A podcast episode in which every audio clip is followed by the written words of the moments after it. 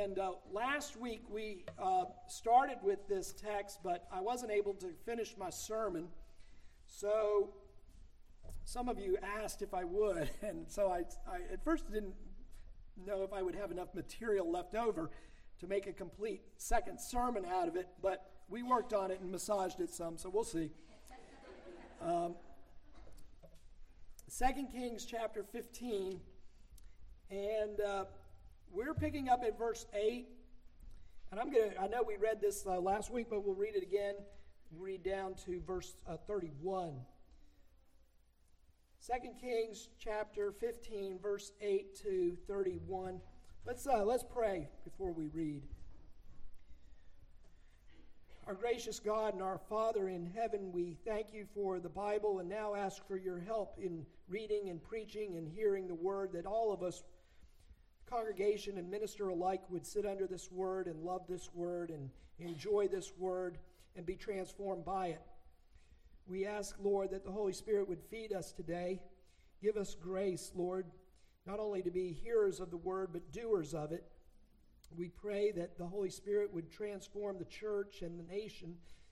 Lord, we pray that these uh, historical lessons from the book of Kings would be valuable for us today. So, Lord, may the Spirit guide and bring the applications that we need. But first and foremost, Lord, glorify yourself in this. And we ask it in Jesus' name. Amen. So 2 Kings 15, verse 8, that's where I'll pick up. I, I, use the NAS for those visiting. In the 38th year of Azariah, king of Judah, Zechariah the son of Jeroboam became king over Israel in Samaria for six months. Notice it's only six months. He did evil in the sight of the Lord as his fathers had done he did not depart from the sins of Jeroboam, the son of Nebat, which he made Israel sin. Then Shallum, the son of Jabesh, conspired against him and struck him before the people and killed him and reigned in his place. Now, the rest of the acts of Zechariah, behold, they are written in the book of the Chronicles of the kings of Israel. This is the word of the Lord, which he spoke to Jehu, saying, you remember Jehu? Your sons to the fourth generation shall sit on the throne of Israel. And so it was. Shallum, son of Jabesh, became king in the 39th year of Uzziah, king of Judah. And he reigned one month in Samaria. Then Menahem, son of Gadi, went up from Tirzah and came to Samaria and struck Shallum, the son of Jabesh, in Samaria and killed him and became king in his place. Now, the rest of the acts of Shallum and his conspiracy which he made, behold, they are written in the book of the Chronicles of the Kings of Israel. Then Menahem struck Tiphsah, Tiphsah and all who were in it and its borders from Tirzah because they did not open to him. Therefore he struck it and ripped up all its women who were with child. In the 39th year of Azariah, king of Judah, Menahem, son of Gadi, became king over Israel and reigned ten years in Samaria. He did evil in the sight of the Lord.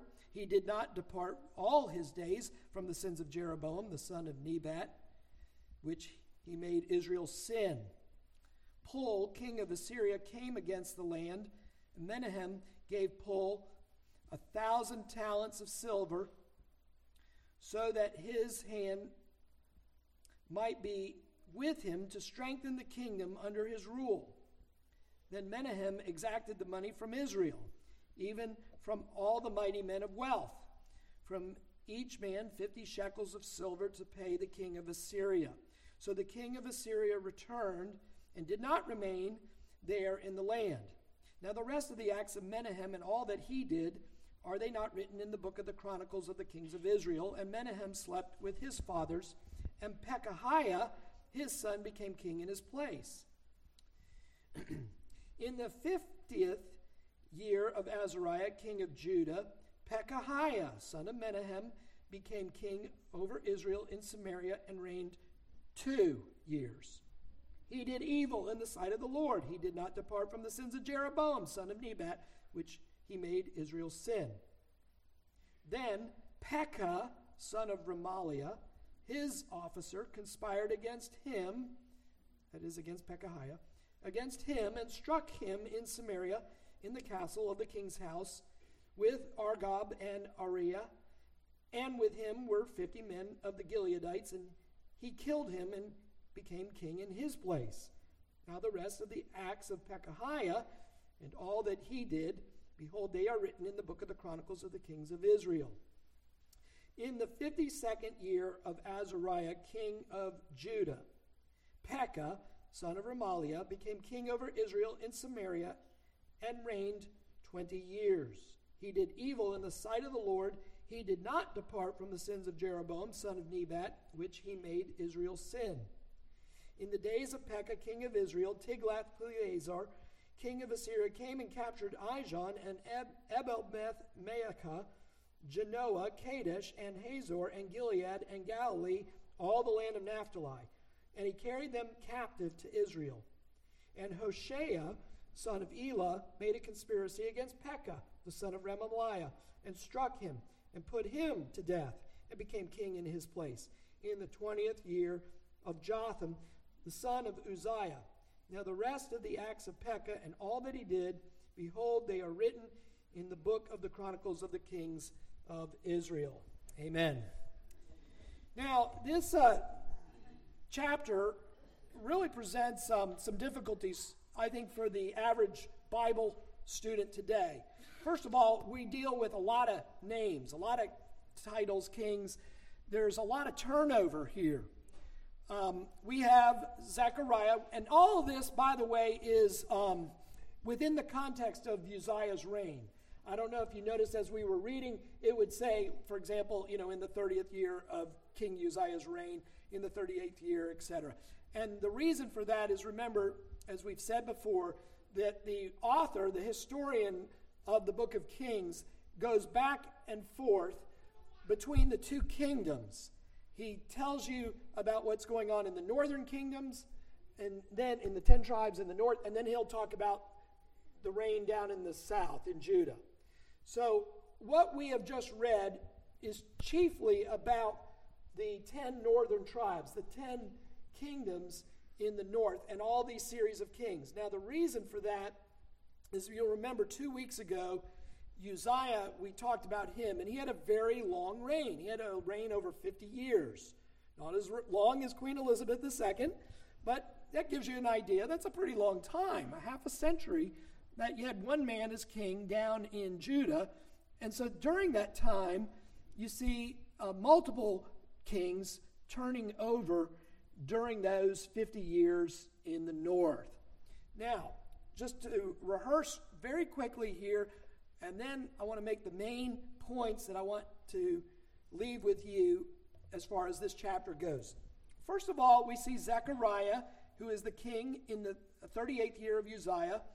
He is murdered by Shallum. Shallum then reigns. Shallum reigns only one month. In the 39th year of Uzziah, Menahem kills Shallum. Now, Menahem does reign for 10 years. But that's more the exception. After Menahem, you have Pekahiah. And Pekahiah, of course, also does evil. He only lasts two years. And another guy, Pekah, kills him. And after Pekah, uh, you have Hoshea, who killed Pekah. So we have six kings. You have five assassinations. All six of the kings, and, and you have five households, by the way. And uh, you have all six of these kings, we are told by the infallible Holy Spirit that they all did evil. And so you, you have this tremendous instability. You have murder of kings. All the kings are wicked. What is this a picture of? What is the historian leaving for us here? Well, the, the historian is giving us a picture of apostasy and decline. That's one thing we see clearly here. And with that apostasy and decline, we see, I think, a second thing, and that is instability. That with the uh, turning to idolatry and the remaining, notice, did you catch how the historian kept saying uh, that this king continued in the sins of Jeroboam. This king continued in the sins of. Who's Jeroboam? Remember who Jeroboam is? Jeroboam was the first northern king. After Solomon dies and the kingdom splits, you have Jeroboam in the north, Rehoboam, and it was Jeroboam who introduced the golden calves in Samaria and Bethel. Remember that? And because he didn't want to, he was afraid that the people would keep going back down to Jerusalem and he would lose his political grip on them. And he, he was a shrewd politician. He was an evil man. He, w- he was wicked in what he did, but he was right in this regard that who you worship has a big impact on your culture. And he knew he was going to lose out if he allowed the people to continue to go down three times a year to Jerusalem. Their heart would be in Jerusalem. And he knew that that would undermine his authority, or at least that's what he believed. And so, as a shrewd man, he introduces idolatry in the north in order to try and stem that tide. Now, from this, remember from last week, I gave you two points. Number one, which we spent all our time on last week, and I'll just rehearse quickly today, was this that, the ble- that, that we have the blessing of a stable monarchy in Jesus Christ. That is one of the things I think we learn from first, second, second Kings 15 is that in contradiction, contradistinction, maybe I should say, to this high turnover of evil kings, we have one solid king who is absolutely and perfectly good, boys and girls. That is, you live under a monarchy. You're saying, I'm an American. I don't have a king. You have a king in Jesus Christ, um, dear American. you do have a king, uh, even in this republic. That Jesus Christ has told us after the resurrection, all power and authority has been given unto me. And that he has been given this power in order to what? To bring the nations under his lordship.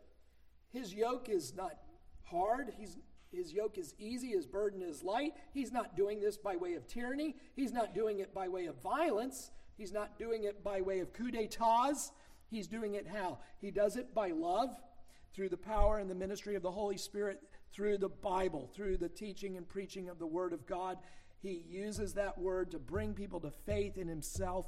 And as they come to faith in Himself, their lives are thereby transformed. And as individuals are transformed, families begin to change. And as families begin to change, communities begin to change. And as communities begin to change, cultures change, nations change.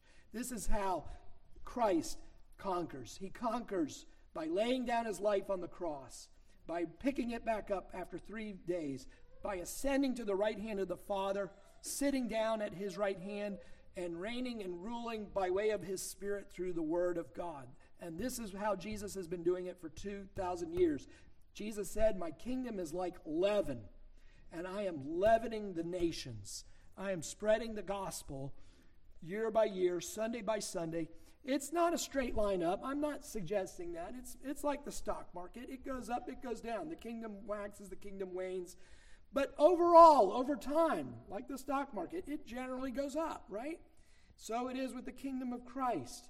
The kingdom of Christ over the centuries does grow, it builds, uh, uh, uh, and it spreads. And we are told in Revelation 7, verse 9, that there will be an innumerable people, people without number, young children. As far as the eye can see, it's like going to the beach and you look at the ocean and you, and you see as far as the horizon will allow you to see before the curvature of the earth. So it will be with God's elect. The elect are not a small number, but that, that is a great multitude, John said, that no man could number from every single tribe, every single tongue, and every single nation. So, last week we saw, in contradistinction to the instability of the apostate northern kingdom with its turnovers, with violence and murder and coup d'etats, there, there was this uh, stability that we find in Jesus Christ. Jesus Christ um, is, has a stable reign. And I, I gave you several points. One, it, his reign is heavenly. I'm just going to review this very quickly. First of all, his reign is heavenly, it's above human ability to touch him. Number two, it is the Father who gives the Son power. All power and authority is given to Christ. Number three, we see the longevity of Jesus' monarchy in history. For 2,000 years, Christ has reigned since his ascension. And number four, it's an eternal reign. The Bible says it'll last forever. As long as the sun and the moon run its course, so shall the kingdom of Christ. And then I gave you some applications. Number one, this gives you real rest and peace in a world of coup d'etats, doesn't it? There is stability for your life.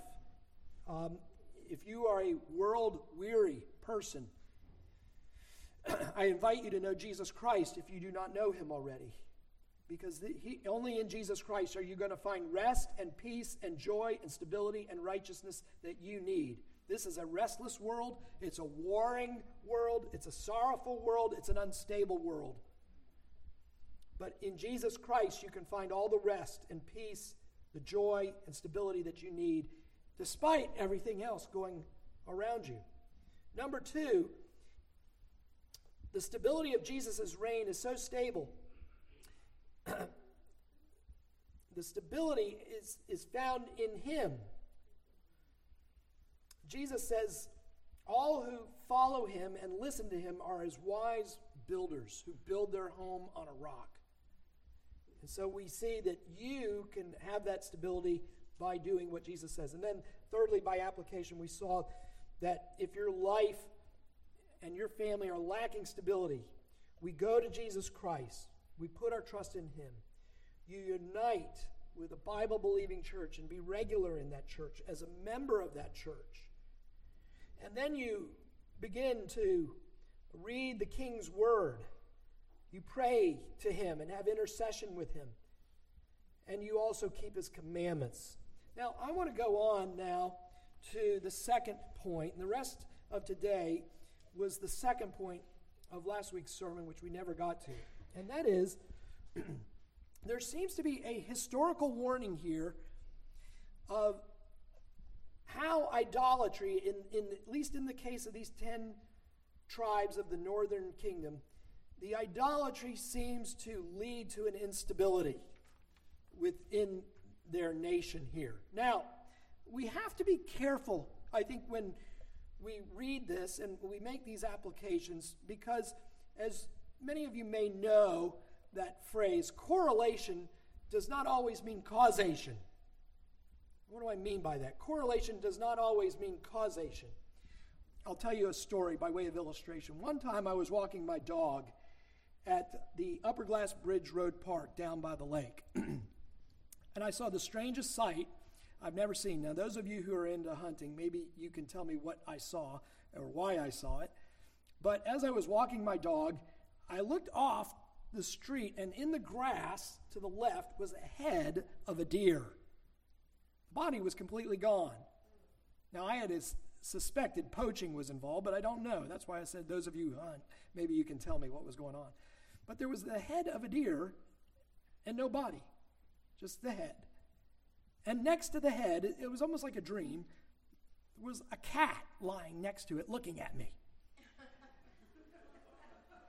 now, that cat was thinking, yeah, don't mess with me, human. I did this. At least that's the way it looked, right? Now, but you knew, you know, right? The cat did not kill the deer. He just happened to be there after the fact. It just kind of looked like the cat was involved in this. But we know he wasn't. And that's what I mean by correlation doesn't equal causation always. We, we see that there is clearly here two things going on at least. There is gross idolatry and apostasy going on in the, in the northern tribes. There is also this upheaval in the life of the nation, this political instability, one king murdering another and another and another. All while Uzziah, who is a good king, remember now Uzziah has his clay feet and he makes a tragic mistake, but he still, the Bible says Uzziah was a good man. He was a good king. He did him tragically, he, he burned incense to God at the temple that he should not have done. That was for the priest to do, and so he was usurping a priestly uh, prerogative. And God turned him into a leper because of that disobedience. Because God is holy and he will be treated as holy, even if you are a good man. But yet, he did give Uzziah 50 plus years, 52 years of stability, didn't he? Meanwhile, you have six kings turning over in the northern tribes. So there, there is this at least correlation, but I do think that there is reason to suspect causation. Now, why do I say that? Well, we know that idolatry is what? Idolatry is false worship. Idolatry, boys and girls, can be committed at least one of two ways. One way is that you go after strange gods. You don't worship the true and the living God. You break the first commandment. The first commandment says, You shall have no other gods before me. You, you can violate that commandment by having other gods. But there's a second way that idolatry can be committed, and that is you can also not only serve a foreign God, but you can serve the true God in a wrong way. And remember that that's what Jeroboam was doing. Remember, Jeroboam was not saying, I'm giving you a new God. He's saying, I'm going to allow you to worship Jehovah through these through the mediatorial work of these golden images, through these golden calves. You approach Jehovah by bowing down and offering sacrifices to these golden cows. Does that make sense? So he, he, he was not saying, I'm giving you an entirely new God. He's saying, This is the God who split the Red Sea. This is the God who caused the, the river Jordan to dry up and caused his people to walk on dry ground. Um, this, is, this is your God, Israel. You worship this God through these golden calves. That's what he was doing. And that was the sin of Jeroboam that he introduced and all these successive kings continued with. Well, whenever we commit idolatry, and are engaged in idolatry, the, the, the worship of a false God or the supposed worship of the true God in a false way or means, that generally leads to a low view of God's law. Because the first two commandments deal with who we worship and how we worship Him. And, it, and so the, the violation of this leads then generally to a low view of God's commandments. If we flagrantly flaunt the first two commandments of God's law, we should not be surprised if other commandments then soon follow. Commandments such as, Thou shalt not kill, for example.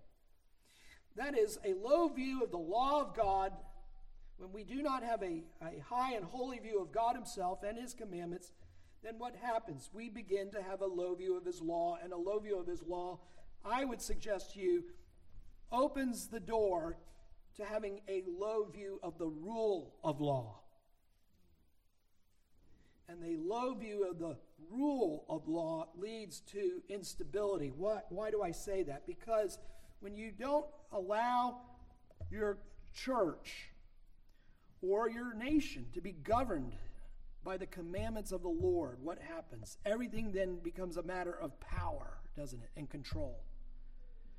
And so, what we find here is that the kings of, of the north are reigning and ruling by way of coup d'etat, by power, by overthrow, by violence, not by the rule of law, where you have a succession uh, handed from one king to another upon the former's death, natural death, leading to his son, as you do with the house of David in the south.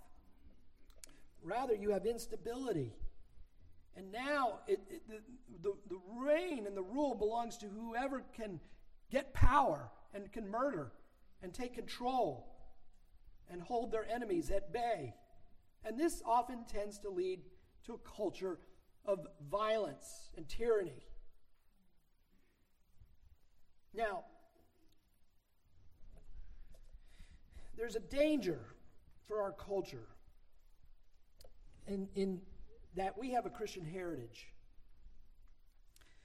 And so I think when the number of true Christians in the West diminishes, I think then it opens the door for an increase in lawlessness. Let me tell you, give you some examples from Jesus' words. Jesus said, You are the salt of the earth, speaking to believers. You are the light of the world. He, he, that was not an exhortation.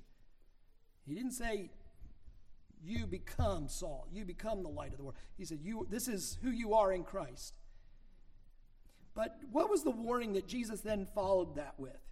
He said, If the salt loses its saltiness, then what? It's good for nothing but to be trampled upon by men. If the salt loses its preserving influence, or to put it another way, if the church no longer is the true church, the true church is a preserving influence in the greater culture.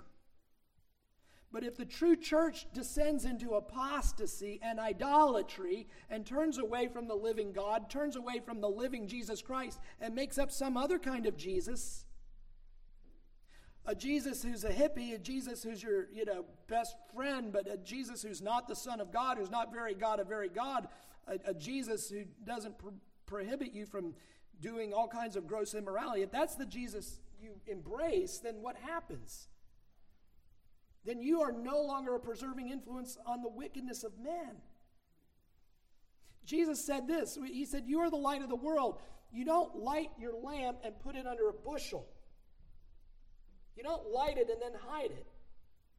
You let your light so shine before men that they would. They would give reverence to God. And that they at least, if they're not converted, they would at least be restrained in their wickedness. But when the church no longer is light, Jesus said, How great is the darkness.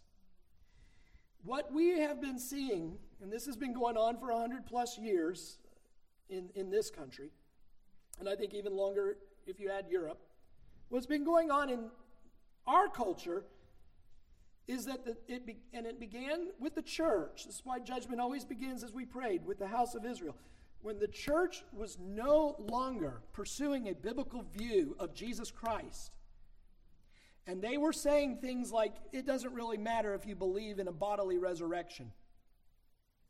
You may be tempted to think, well, that's just a fine theological point. That's just some kind of intramural debate among those who go to church. But no, what is that? That is, that is idolatry. That is apostasy. Because what you are saying is you, the church, are free to worship God through the mediatorial work of this different kind of Jesus that I'm giving you. One who's not really God of God, one who is not God incarnate, one who didn't doesn't matter whether he was raised bodily on the third day or not.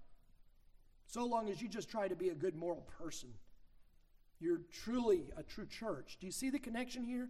Because remember, Israel is the church in the Old Testament. So they are a state, they are a political nation, but they also are the church. They are that's the visible church of the Old Testament. Are those two kingdoms, the kingdom of Judah and the kingdom of the 10 northern tribes. And when they go into idolatry, what happens? You have this chaos that seems to follow. As the church has been declining in our integrity, in our doctrine, in our life, in our faith, and in our practices we are seeing a decline in the culture around us. How great is the darkness becoming in our culture because the church is not being the church? Listen, I'm all for fighting culture wars, but we begin by being the church. Uh, and I, I want to, we start there because that's where God starts. Judgment begins with the house of Israel. This is why you, you cannot flaunt the fourth commandment of God and think, well, just as long as we get the right guy in the executive office at the White House, we'll be okay as a country. It doesn't matter, in one sense, who's occupying the presidency if the church says, we're not going to keep the Sabbath any longer. We're not going to observe one day out of seven and give it entirely unto God. Now, I, I say that because I do think it matters who we elect to be the chief executive of a nation. But as I've said many times, and I'll say it again, there's another sense of what difference does it make who is going to occupy that office in 2024 if the lights of the churches in, in LaGrange, Georgia are dark on Sunday night? What difference? If God's people aren't hungry for the Bible, if, if, they, if they can't even be sustained one day out of seven, if they can't, you know, seek the Lord for an entirety of a day in private and public worship, we're not going to be able to hold back the flood. You know, like the little boy, the little Dutch boy sticking his fingers in the dam. You know, it might last for few minutes, but eventually it's going to give way and, and, and the deluge. This is why we need you as Christians, who, those of you who are Christians here, to be Christians and, and to avoid uh, apostasy and idolatry and to not be hearers of God's word alone, but doers of, of God's word. Um, you know, as, as, Israel forsook Jesus Christ by having these golden calves, God the Lord over, turned them over to greater corruption. And so you have a succession of evil kings and I would argue likewise, faithful churches provide the stabilizing influence in society. And this is why we must call for a reformation of our own lives and of the church. We need a reviving of the church and a reforming of the church. Not only the evangelical churches, but also the mainline churches. Those churches that have closed their doors to Jesus Christ where Jesus is standing at the outside and knocking. They need to open those doors again and invite Jesus back in. This means in their doctrine, in faith, and in practice. Now, let me get, show you some biblical support, and we, we close here for this. We see this other places of Scripture. I, I mentioned the ten northern tribes, but we saw with Saul. Remember King Saul, boys and girls? And what did Saul do? Saul, he took a sacrifice to himself, didn't he? He, he failed to follow God. When God told him to exterminate the Amalekites, he didn't follow through on that, didn't he? He saved the best of the animals uh, for himself, and he, he even spared the, the king of the Amalekites' life. Samuel ended up having to execute him. And, you know, Saul justified him saying, well, we were going to use some of these animals for sacrifice. And, and, and Samuel spoke and said, look, God does not delight in sacrifice, he wants obedience. And the disobedience of Saul led to Saul losing the kingdom. And Saul began to do what? He began to persecute David. And he, he tried to do what was going on later in the ten northern tribes, holding on to power by way of violence. And then finally, we see Saul at the end of his life even consulting a medium prior to his death. Romans chapter 1, we don't have time to look there, but maybe for an afternoon Bible reading, look at Romans 1. What does Paul say about idolatry? Paul makes the connection that idolatry is not an isolated sin within itself, but that God then turns people over to immorality. That idolatry leads to consequential iniquity in people's lives and in the life of the culture here. This is why idolatry does matter. This is why the sins of Jeroboam that are repeated in this chapter matter. Because it was because they followed the sins of Jeroboam. They persisted in worshiping the true God through these golden calves. That they were led over to other types of sin and immorality here. You know, uh, sometimes as Christians, we feel grief, don't we, when we drive and we go on trips and we see evidences of, of iniquity. Maybe you drive and you see these billboards, you know, for uh, these strip clubs. And, and it grieves you to have to see these billboards as, as you go down the highway and knowing what goes on. Or even here in our own town, supposedly there's a strip club uh, in, in this town. And, and, it, and it grieves you just when you see the parking lot full, too. But, um, or maybe you've lived in a community, another community where there was an abortion clinic. And you, and you think how tragic and how sad, and you know what goes on in that building, and, and it, it grieves you, it breaks your heart to, to know about this. But I wonder sometimes, too, do we have that same sense of sadness when we, buy, when we, we drive past churches?